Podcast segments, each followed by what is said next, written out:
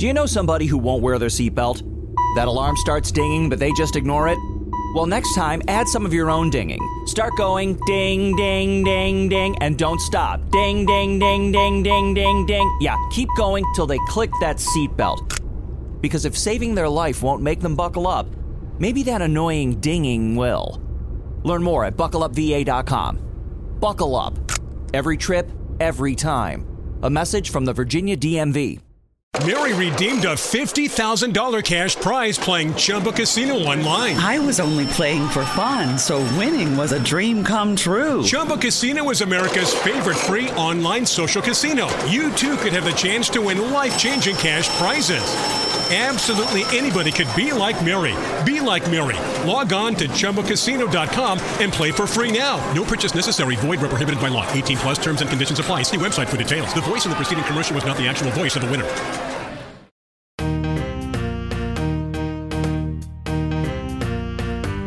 Bentornate e bentornati a tutti ad un nuovo episodio di Ops One Podcast Super, il vostro podcast di infotainment preferito, dove ogni settimana si imparano tante cose buffe, nuove, con i vostri host preferiti, il mitico me stesso Lanza e l'incredibile Rava.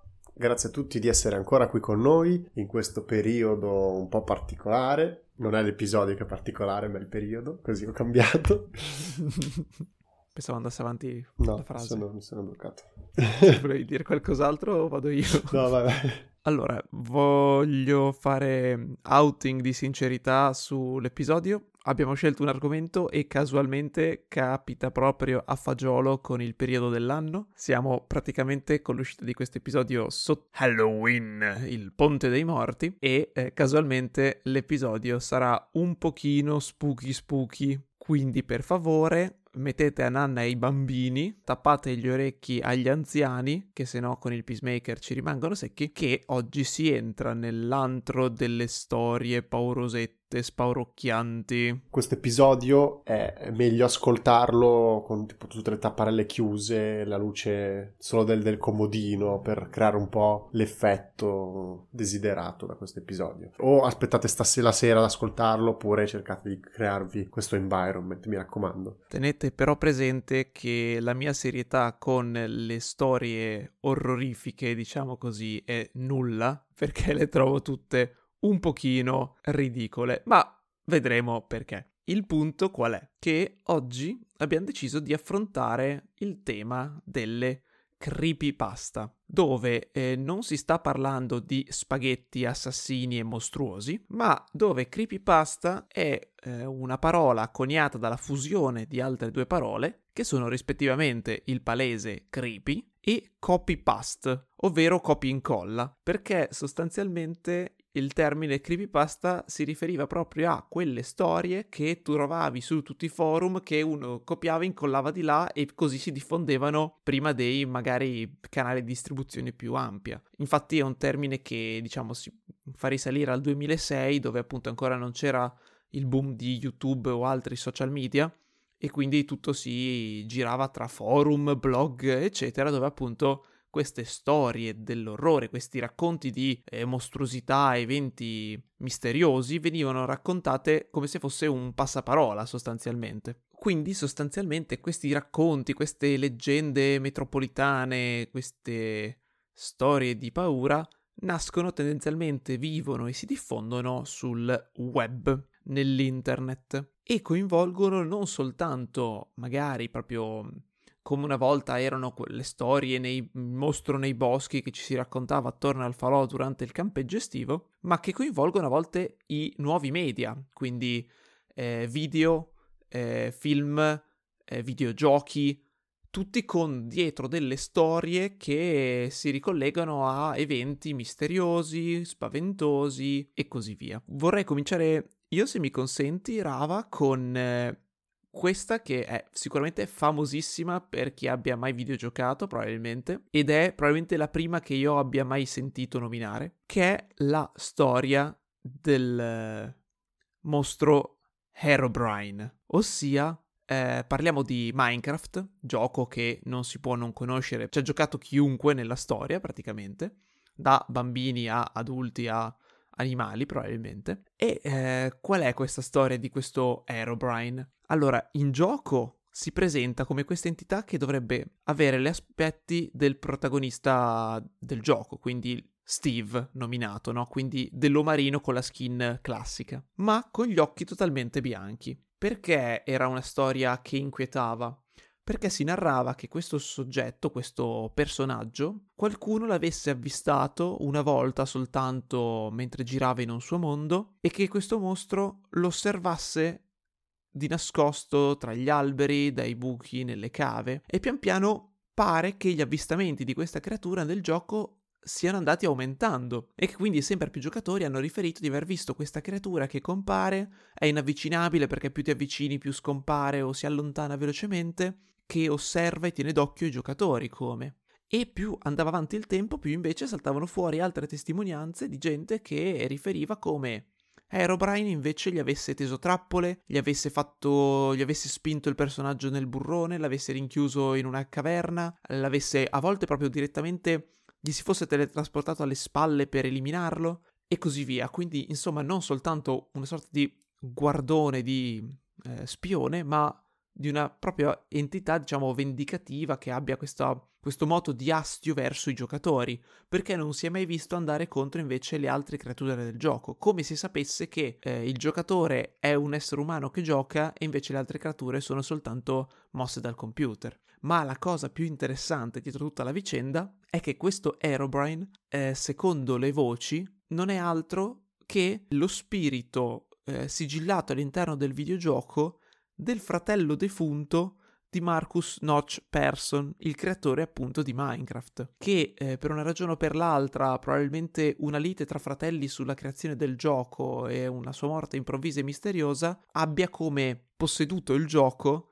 e cerchi vendetta sui giocatori per impedirgli di divertirsi e sabotare quindi il lavoro del fratello sostanzialmente. Se, non fosse che non esiste un fratello del tizio e che in realtà ovviamente è Herobrine una mod al massimo che qualcuno dopo che la storia dell'orrore è stata inventata ha creato e l'ha messo magari come boss come mod appunto che dà fastidio, ma una cosa interessante è che il concetto di Herobrine che compare di nascosto, ti sabota l'avventura, eccetera, ha dato un po' anche vita a quello che è stato il fenomeno del griefing su Minecraft, ovvero di giocatori che andavano online a giocare con altri solo per distruggergli le case e le cose e rubare gli oggetti. No costruzioni, no avventura, solo fastidio. Perché, non so, emulavano, diciamo, le gesta di questo fantomatico spirito del gioco. Non sapevo che Aerobrain fosse... cioè non, non esistesse per niente nel gioco. Cioè, sapevo che c'era tutta questa uh, seconda vita di creepypasta e di congetture, ma pensavo fosse parte integrante del gioco. Cioè, tipo eh, boss no. finale, chiamiamolo così. No, no, no, non è, non è, mai esistito nel gioco. Però, ecco, hanno fatto i simpatici ogni tanto alla Mojang e hanno messo tipo nel changelog degli aggiornamenti con scritto rimosso Herobrine, come se prima invece ci fosse stato. Eh no, perché ho sempre in mente il video, sicuramente l'avrei visto, quel video che dovrebbe far ridere di quel bambino che parla male, la telecamera gli lagga, roba del genere. Che parlava, mi pareva di Aerobrain. Ah, vabbè, sì. Però magari sì, giocava sì. mod, non lo so. Sì, sì, sì, parlava di Aerobrain, è vero. Stai zitta con quella voce da gallina. Da gallina, esattamente, hai capito il video, bravo, bravo. Dopo lo cerchiamo e ve lo mettiamo per rievocazione nei, nei commenti, del, come, si, no, come si chiama, nella descrizione dell'episodio. Però no, in realtà non, non è mai stato parte del gioco. Cioè, hanno fatto più volte la gag del rimosso davvero Aerobrain, oppure limitata la vita di Aerobrain, sai, nel changelog come easter egg, però l'hanno messo al massimo come mod de- della gente. Allora, rimaniamo in tema videogiochi e questa volta parliamo anche di eventi che si sono poi eh, ripercossi sul, sul, mondo reale. Eh, un videogioco altrettanto famoso, se non di più, o, o comunque veramente impossibile che non lo, poss- non lo conosciate, ovvero Pokémon in questo caso rosso e verde, usciti nel, nel 27 febbraio del 96. So che molti di voi potranno saltare su, eh, ma Rava, ti sei sbagliato, sono rosso e blu. No, piccola correzione giusto per darvi questa, questa cosa qua. In Giappone eh, le versioni sono rosso e verde, quindi le versioni originali sono quelle due. Ci sono arrivate in, in Occidente, chiamiamolo così, come rosso e blu ma le originali sono rosse e verde. Vabbè, chiusa questa parentesi, appunto è stato subito un boom, tutti i bambini hanno iniziato a prenderlo e giocarci, solo che dopo poco, perché queste cartucce avevano chissà che cosa al loro interno, erano, c'erano delle immagini, dei suoni troppo disturbanti, c'è stata una serie di suicidi di massa dei bambini che non potevano eh, sopportare un determinato tipo di canzone, di, di non canzoni, di musica all'interno del gioco. Di che musica sto parlando? La musica di Lavender Town o Lavandonia eh, in italiano, che è questa città che trovi avanti nel gioco che appunto rappresenta diciamo una specie di piccolo cimitero Pokémon. Tutti questi animaletti quando muoiono hanno anche loro, il loro cimitero e questa diciamo è la città che li racchiude. Ecco, c'è da dire che ovviamente questa storia falsa non è mai successo, però la cosa interessante è che ha delle, diciamo, connessioni, diciamo, di realtà. Cioè, la storia non è mai successa, per carità, esiste il gioco, esiste la città ed esiste la canzone, però non ci sono mai state delle cose che collegano effettivamente il gioco a dei suicidi di massa. Perché però è cresciuta così tanto questa, questa diciamo, mania, questa storia ed è stato così facile, diciamo, spargerla in giro. Perché comunque, purtroppo, soprattutto in quegli anni, ma continuano tuttora nel tempo, il tasso di suicidio infantile in Giappone, quindi di età diciamo tra i 6 e i 18 anni, è veramente molto molto molto alto. E in quel periodo, durante quegli anni, c'è stato anche un discreto picco. Quindi la gente ha voluto un po' prendere questi dati e diciamo inventarsi una storia dando la colpa a questo. Poi effettivamente col fatto che si parla appunto di una città appunto di fantasmi, cimiteri, roba del genere, ovviamente i programmatori non hanno fatto la musica di violini tutta simpatica, così hanno cercato di dare una musica un po' per settare il mood giusto, un po' creepy, sì, però sicuramente non c'erano cose, dei messaggi subliminali che ti spingevano a compiere appunto degli atti estremi. La cosa che appunto però c'era alcune persone sono, diciamo, hanno avuto dei problemi di emicrania, un po' di mal di testa, ma questo era semplicemente dovuto alle alte frequenze e al tipo appunto di musica che c'era e quindi magari quelli che ci giocavano con le cuffie oppure lo tenevano a volume molto alto hanno avuto questi sintomi, ma ovviamente non tutti, era una cosa che chi è più sensibile a quel determinato tipo di frequenza lo sente, per cui è stata anche un po' modificata durante il rilascio della versione occidentale. La musichina, per carità, è anche abbastanza, se vuoi, inquietante, ma ripeto, non da farti mettere le mani nei capelli e poi tranquillamente puoi togliere il volume del tuo, del tuo Game Boy. Altra curiosità che tra virgolette aggiunge, non dico verità a questa creepypasta, ma fonti basate su storie vere, c'è stato un episodio invece del cartone animato, quindi della, della serie TV, eh, dei Pokémon, che è stato anche un episodio poi bandito in quasi tutti i paesi, che è l'episodio 38 della serie originale, che si chiama Electric Soldier Porygon, è il primo episodio in cui appare appunto Porygon. Questo episodio in particolare è stato bannato perché ha creato ben 685 casi di epilessia certificati proprio derivanti da questo, da questo episodio perché c'erano un sacco di luci lampeggianti rosse, blu, bianche, così così e quindi molti bambini hanno sofferto di attacchi di epilessia. Per questo è stato completamente bandito. E ecco qual può essere una, un parallelismo tra questa creepypasta che è un po' esagerata con qualcosa di, di, di vero che è effettivamente successo. La sindrome di lavanderia.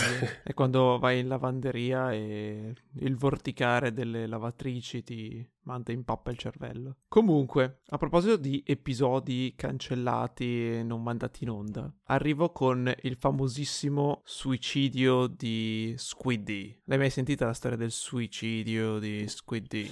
No. Parliamo quindi di SpongeBob pantaloni quadrati, dove c'è questa storia raccontata da un uh, sorta di, come si chiama, tirocinante, stagista, faceva parte dell'editing, revisione, montaggio degli episodi. E capitava che, essendo che comunque è un programma abbastanza eh, delirante, SpongeBob, ogni tanto anche il, come si dice, il team di lavoro facesse delle gag con titoli stupidi, eccetera, sulle varie puntate da montare. Un giorno eh, a lui e al suo team gli, arrivano, gli arriva questo file che appunto aveva come titolo Il suicidio di Squiddy, Squidward's Suicide. E all'inizio ho detto, boh, ma sarà una gag come solito, abbiamo avuto altri titoli gag, eh, non ci fanno molto caso. Iniziano a guardarlo, la storia tratta sostanzialmente di appunto Squiddy che deve fare un concerto che dopo che si esibisce col suo lui cos'è che c'ha? L'oboe? Non mi ricordo che strumento suoni Squiddy esattamente. Lui lo definisce clarinetto ma secondo me non clarinetto... è una forma perché sembra quasi una tromba si apre. Boh vabbè eh, diciamo clarinetto. Sostanzialmente è lì che suona il clarinetto alla fine, quando smette di esibirsi, tutti gli fanno bu bu bu, ma diceva il tizio che testimonia che non era il bu stupido da cartone animato, sembrava un bu cattivo e arrabbiato malizioso, definito così, e anche SpongeBob era tra la folla a fare bu a Squiddy. Allora, la cosa che più lo... l'ha impressionato è che gli occhi dei personaggi non erano tipo foto di occhi veri, era qualcosa che diceva, definiva come più di una CGI, cioè nel senso erano non occhi veri ma erano belli forti, tutti con le venature rosse accese e tutti i personaggi avevano gli occhi in questa maniera qua.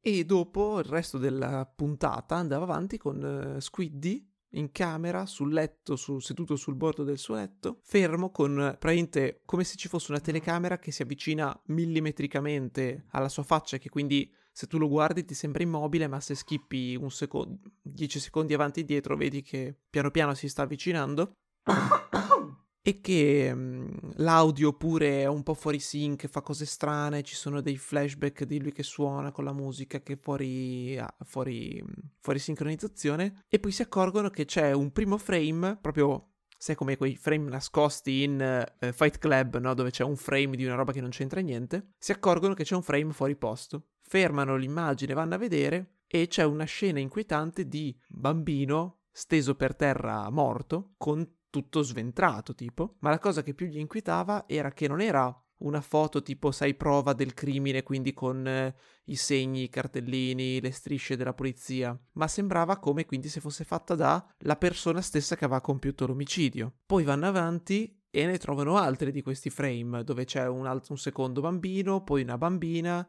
sempre inquietanti, uno che sembra forse sono tipo 5 6 frame come se fossero di un video, quindi che ci siano pure dei video di queste uccisioni, sempre più inquietati, sono andati avanti con la visione per capire che cosa fosse sta roba che gli è finita davanti alle mani, eh, fino ad arrivare al momento in cui c'è sempre l'inquadratura più vicina agli occhi di Squiddy, anche questi super mega venosi, cioè, con, con le venature super rosse, che quasi sanguinano proprio gli occhi, finché una voce fuori campo gli dice fallo con voce grave, Squiddy afferra un fucile a pompa, se lo punta alla testa, spara e c'è tutta la scena dell'esplosione del suo cervello che si sparge per tutta la stanza. Mi dispiace per questo, eh, come si dice, questi materiali eh, forti, eh, speriamo che non vi spaventi la vista e l'ascolto di tutto ciò. E che niente, l'episodio finiva sempre con la musica un po' distorta sulla camera di Squiddy sporca di sangue. Questo è il suicidio di Squiddy. La cosa buffa è che mm, ovviamente tutti allo studio hanno detto no, non è mai successo niente di tutto ciò, però una volta per un episodio hanno messo un easter egg su questa cosa qua che però l'episodio con l'easter egg, che pare esista davvero, non l'hanno poi fatto andare in onda perché appunto per una, queste e altre cose non era adatto alla pubblicazione e alla visione dei bambini. Quindi chissà, forse allora c'è stato davvero l'episodio dell'omicidio di Squiddy? Del suicidio di Squiddy? Chissà. La cosa che mi chiedo è come gli sia uscito qualcuno di immaginarsi il suicidio di Squiddy. La gente che si inventa creepypasta è fantasiose. Però, boh, sì, non, non so. Cioè, nel senso perché alla fine il fatto che Squid, Squid si suicida, non capisco cosa c'entri, se c'entri con uh, i bambini morti, cioè cosa c'entra quella parte lì? È per dire che Squiddy li ha uccisi, cioè nel senso il creatore voleva... Equi- non lo so, non, non, non ne ho idea, non, non, riesco a capacitarmi del senso esatto di tutto ciò che ho letto. La prossima creepypasta che è stata creata un po' di tempo fa tut- è tutto partito da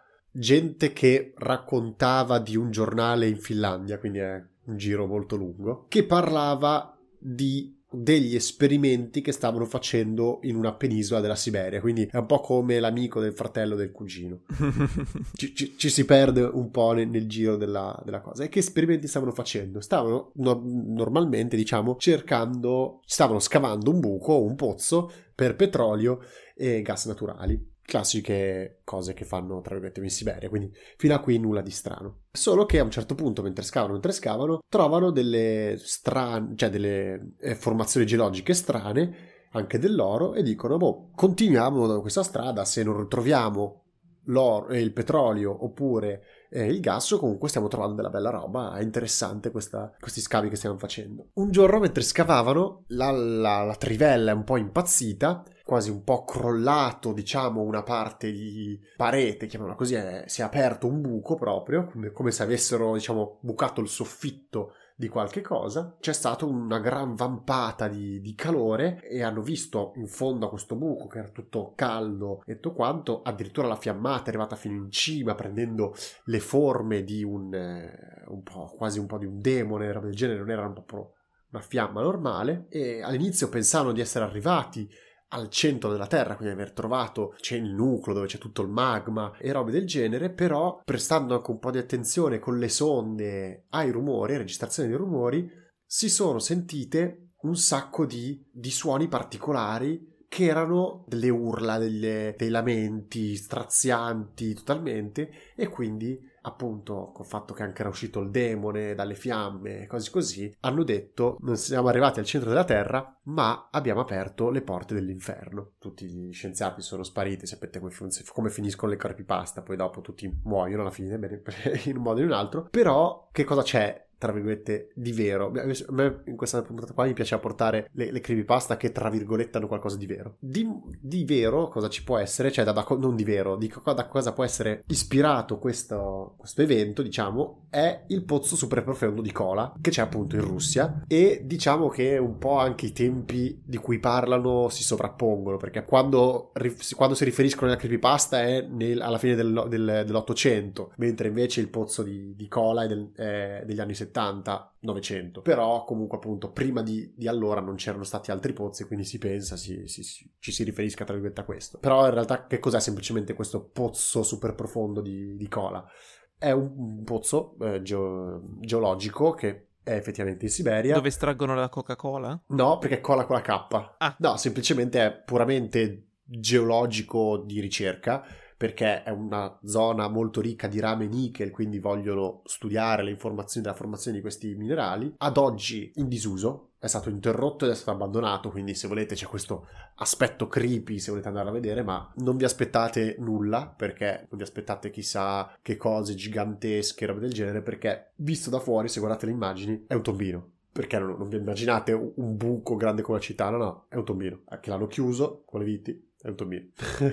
Sembra il finale 6 di quei film dell'orrore dove c'è effettivamente il buco infernale che lo vanno a sigillare con... Eh, però dopo c'è una perdita del terreno che quindi allora il male eh, esce lo ci stesso. Ci sarà il 2. Esatto, esatto. no, però in realtà è, è, anche molto importante perché sono stati trovati diversi fossili e comunque le ricerche hanno portato i dati sperati. È stato molto utile, però non c'entra assolutamente niente. Non siamo arrivati all'inferno, nessuno è morto e roba del genere. Voglio citare delle menzioni onorevoli per questo episodio. Il primo è il concetto delle backrooms, ovvero le stanze sul retro, che ad un certo punto a random, per un thread su qualche forum, non mi ricordo più dove, si sono inventati dell'esistenza di queste stanze sul retro del mondo reale, come se nei videogiochi a volte capita che per qualche problema del gioco tu possa passare attraverso un muro e finire dove non dovresti essere nella mappa. Si sono inventati che esiste anche nel nostro mondo per qualche errore della realtà, passare in questa seconda dimensione, diciamo che è tipo come se fosse il backstage dell'universo, ok?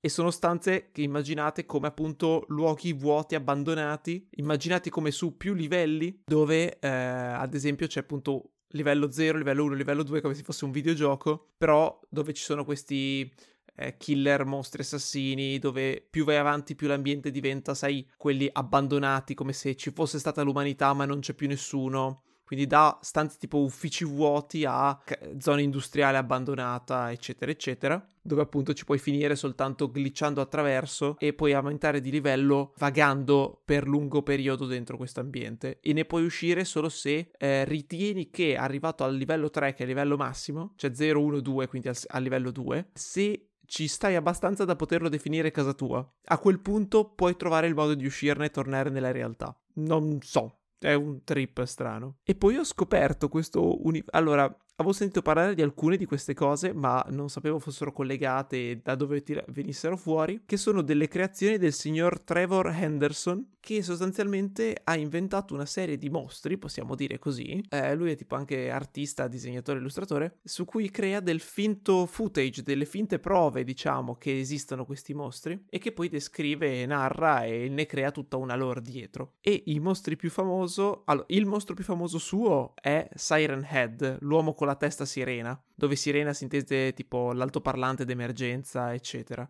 che eh, c'è tutta una storia dietro per cui sia nel nostro mondo da eh, l'uomo preistorico perché ce ne sono testimonianze su pitture rupestri, eccetera, che compaia, ti segua velocissimamente e sia una sorta di predatore dell'uomo perché con la sua sirena può emulare suoni e voci di richiami di persone in difficoltà, eccetera, e che per mescolarsi all'ambiente a volte possa comparire con teste diverse, invece che di sirena, ad esempio, una testa di lampione. Quindi tu vedi un lampione per strada che in realtà la testa è il lampione e il resto è un corpo antropomorfo, strano, inquietante che poi ti insegue. Ma la cosa che ho scoperto è che appunto questo signore ne ha create altre di queste creature, a partire dal Bridge Worm, il verme ponte, che è sto enorme bigodone bianco pallido con delle mani scheletriche che appunto si apposta sotto i ponti autostradali lunghi. Poi c'è la coppia del gatto cartone e del cane cartone, che sono tipo cane e gatto cartone immaginati dei vecchi cartoni animati, quelli tipo Topolino sulla bot, eh,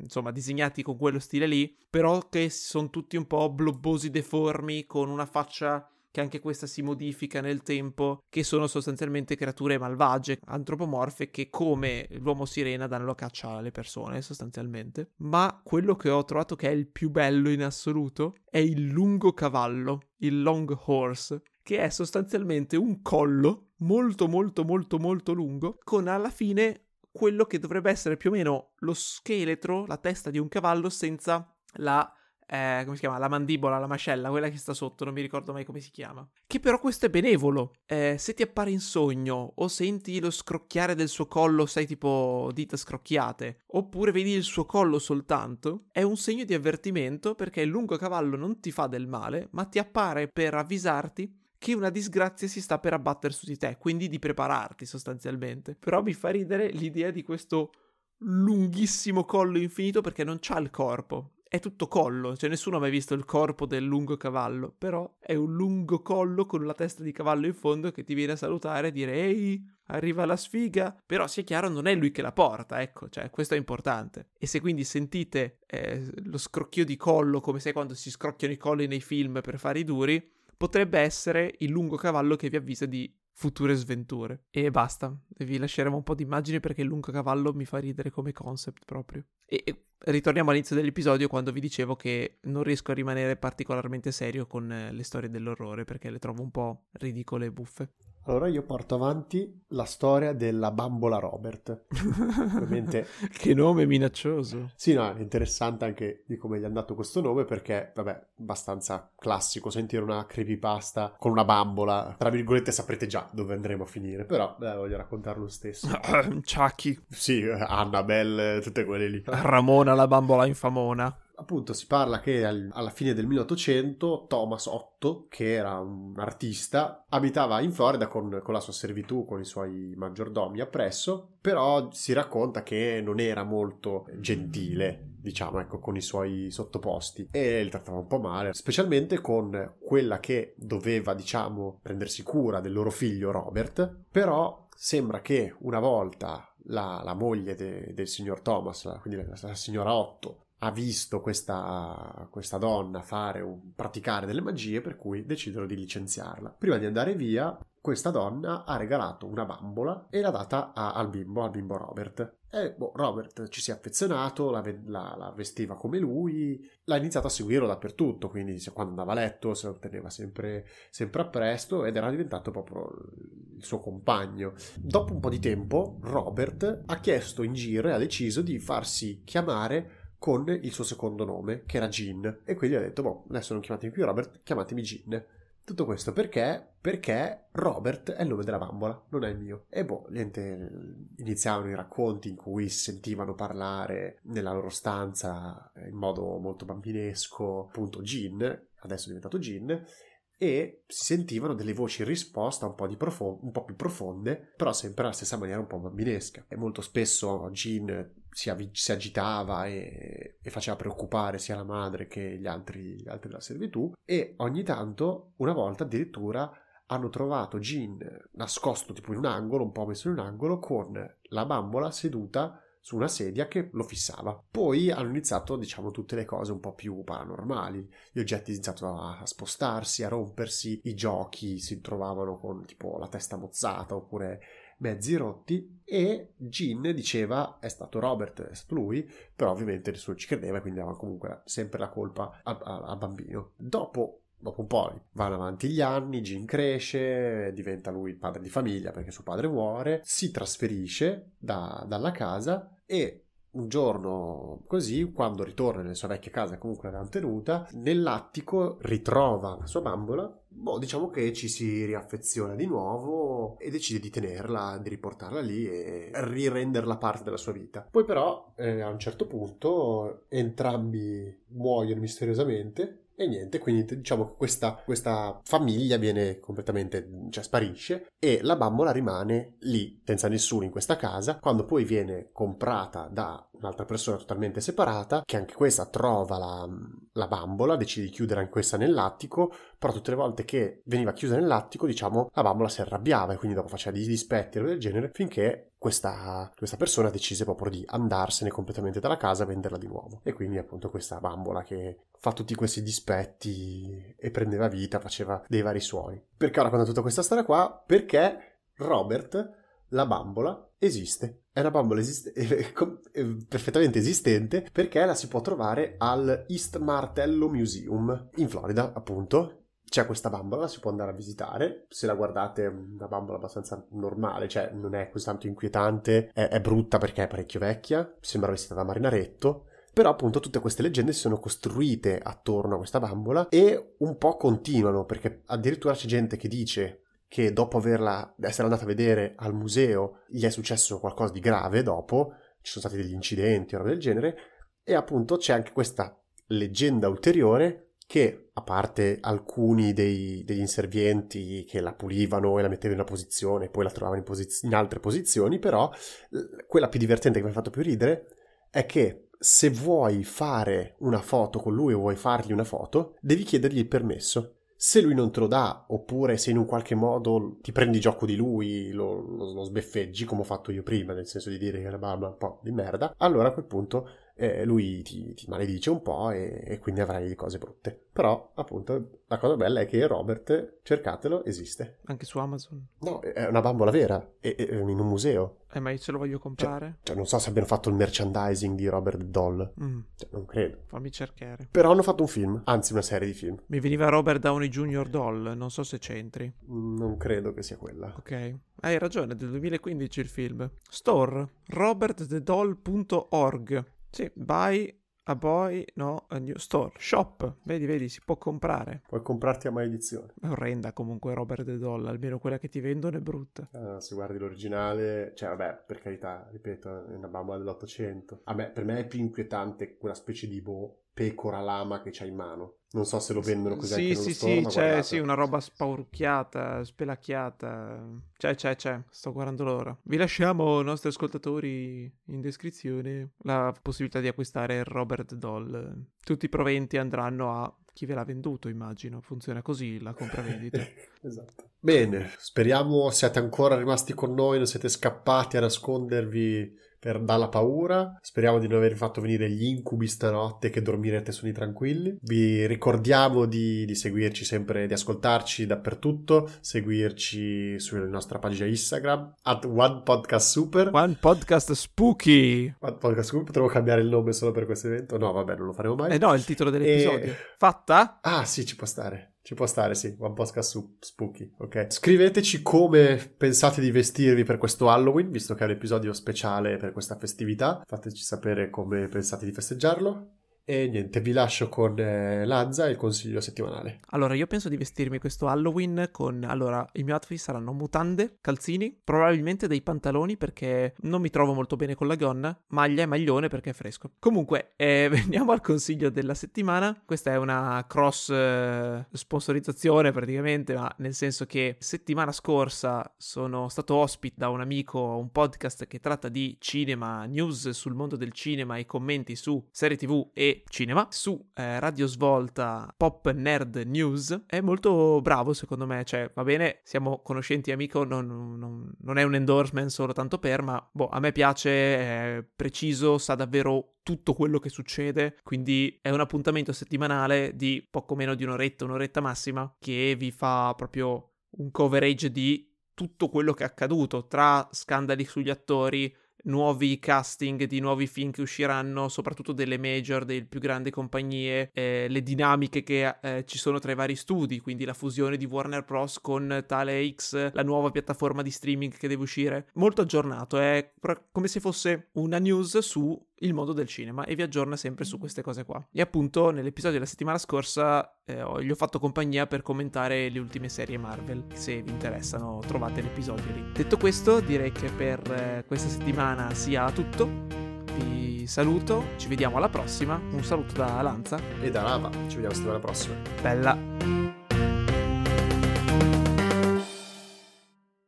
Mary redeemed a $50,000 cash prize playing Chumba Casino online. I was only playing for fun, so winning was a dream come true. Chumba Casino is America's favorite free online social casino. You too could have the chance to win life changing cash prizes.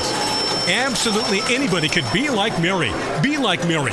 Log on to ChumboCasino.com and play for free now. No purchase necessary. Void where prohibited by law. 18 plus terms and conditions apply. See website for details. The voice in the preceding commercial was not the actual voice of the winner. Membership fees apply after free trial. Cancel anytime. You know what's wrong with health and fitness? You weaponize it against yourself. Why didn't you go to the gym today? You're so lazy. Ah, why did you eat that? You have no self control. Stop it.